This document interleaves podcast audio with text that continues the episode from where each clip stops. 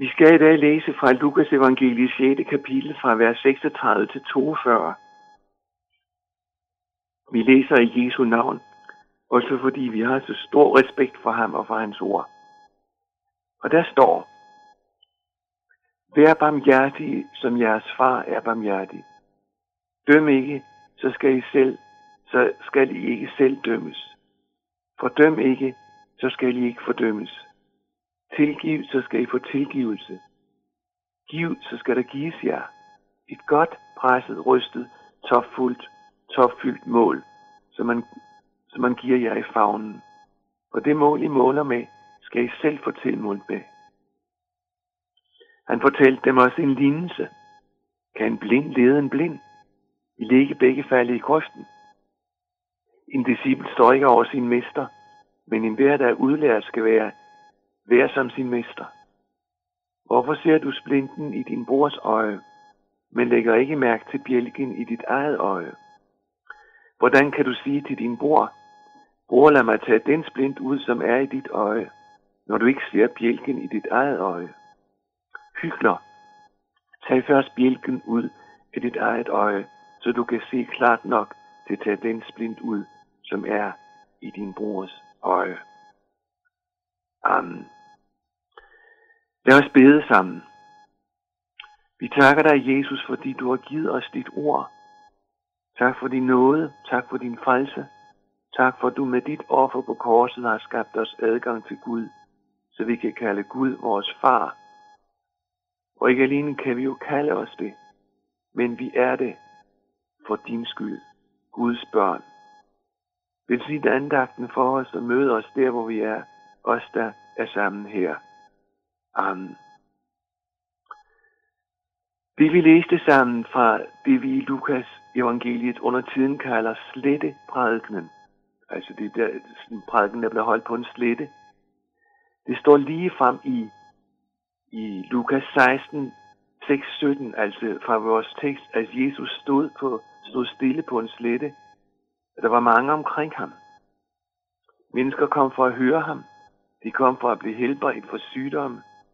Dæmonbesatte blev sat fri, og forsamlingen omkring Jesus var så optaget af ham, så de ops forsøgte bare at komme hen og røre ved ham. Men i den situation vender Jesus så øjnene hen mod dem, som var hans disciple. Han ser på dem og siger så, Salige er de fattige, for Guds rige er deres. Og dermed er tonen slået an. Disciplene har formentlig været bogstaveligt fattige. At være fattig er ikke en kvalifikation, som betyder noget særligt i Guds rige. Men det, der er karakteristisk for de fattige på Jesus tid, det var, at de var de mest bevidste om menneskers hjælpeløshed i forhold til Gud. Og det er jo sagen, når vi taler om at have et sandt forhold til Gud. At være fattig i relation til ham. At stå med de tomme hænder, så man må få alt af Gud. Man har ikke noget at ens eget at give ham. Om dem siger Jesus, Guds rige er jeres. Og det er jo selve evangeliets vidunderlige virkelighed. Et menneske, som ikke har noget at give Gud, men som bare står med sine tomme hænder. Det menneske får lov til at være Guds barn. Og det indbefatter, hvad man skal gøre og ikke gøre. At være hos Gud, når det gælder mit forhold til ham, det er der, vi må hen. Vi taler på en måde, på en anden måde om denne sag, når vi siger, at mennesker får lov til at stå i noget hos Gud. Ved du, hvad noget betyder? Det betyder, at jeg får noget, som jeg ikke har fortjent. Og når vi taler om noget i forbindelse med Gud, så betyder det, at det menneske, der ejer noget hos Gud, det menneske må kalde sig et Guds barn. Det menneske er arving til himlen. Det menneske har fred med Gud. Noget at være en tigger, at eje Guds velbehag på grund af det, Jesus har gjort. Og jeg vil gerne aflægge et vidnesbyrd her. Det er den største rigdom for mig, det her, at vide, at jeg på trods af, at der er fejl og synd og forkerte ting i mit liv og i mine tanker, på trods af, at jeg ingenting har at give Gud, får lov til at være elsket af Gud fordi en anden, Jesus, har skabt en nåde, som jeg må have lov til at eje. Og Jesus vender sig altså til dem, som lever i noget hos ham for at sige noget til dem. Men lige først, hvis du som lytter her i dag ikke lever i noget hos Gud, ikke har Jesus som din frelse, om du vil, så er det den vigtigste sag overhovedet for dig at få orden på. Og hvis du ikke kan finde Jesus, så må du ringe herind, så vi kan hjælpe dig til at finde Jesus. Vel, men Jesus vil sige noget til dem, der står i noget hos ham. Forestil dig det menneske, som lever i noget hos Jesus, for det menneske ved, at der er ingenting, der kan skille mig fra Gud, og Jesus er årsagen til det. En sådan menneske spørger så Jesus, hvordan vil du, jeg skal leve mit liv, Jesus? Ikke fordi jeg skal forbedre mit forhold til Gud, for det kan jeg ikke. Det har du, Jesus, gjort. Det, der skal gøres. Men fordi jeg gerne vil ære dig, Jesus, på mandag og tirsdag og de andre dage.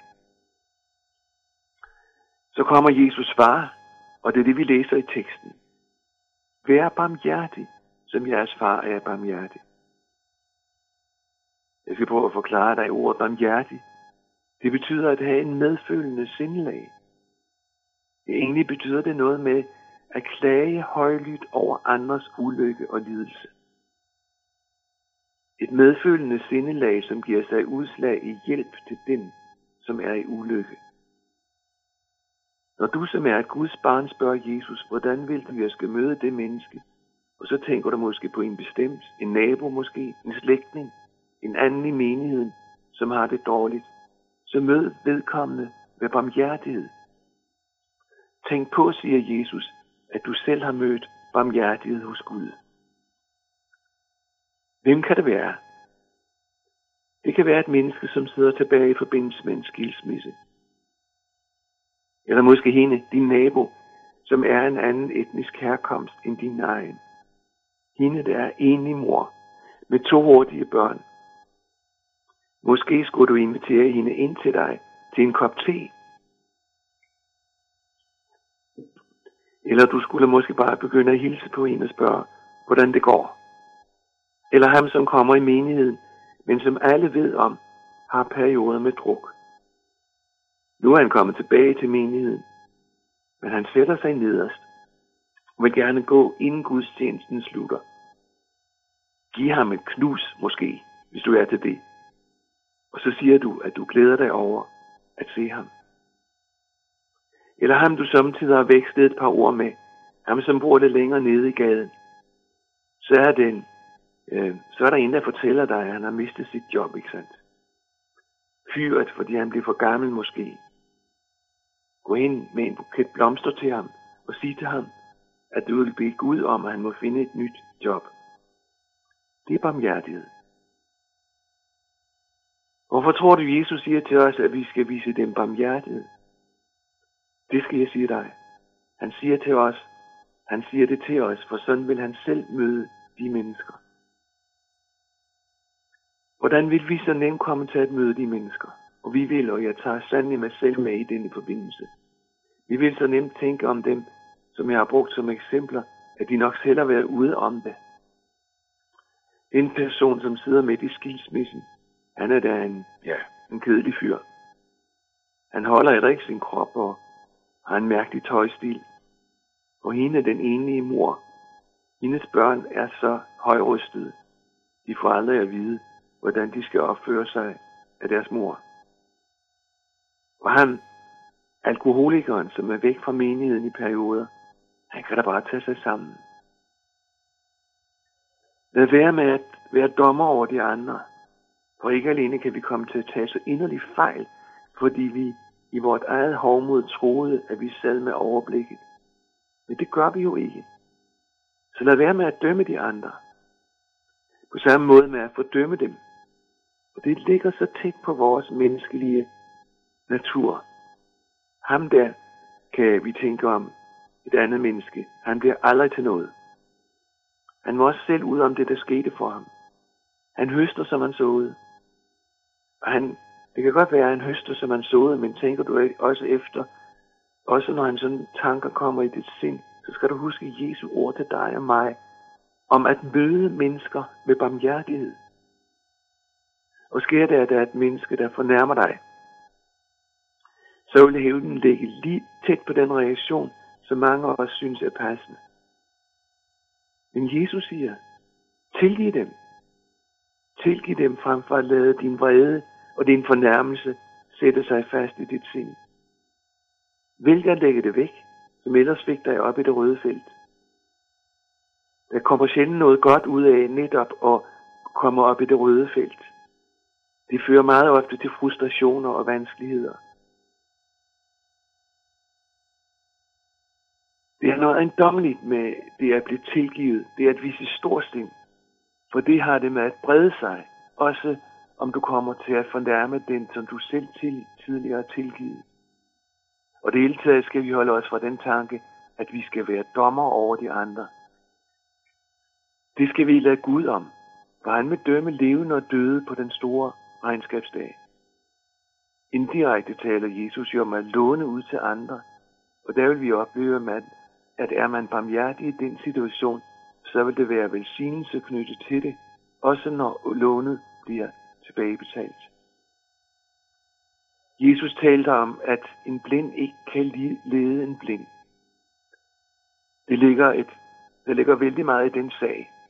Og hvis du oplever, at du er blind i din relation til Gud, skal du ikke prøve at finde svar på dine spørgsmål om, hvad du skal gøre hos alle andre, som mener, at det kan give dig et svar. Find svar hos et menneske, som følger Jesus, og som kan hjælpe dig hen til at finde vej til Gud, selvom du er blind. Leder en blind en anden, som er blind, så ender det nemt på den måde, at de begge falder i grøften. Begge kommer væk fra vejen. Nej, du må spørge om, hvordan du finder fred med Gud hos den, der har fundet fred med Gud. Og den der så hænger så, og det hænger så sammen med det som at være disciple hos Jesus.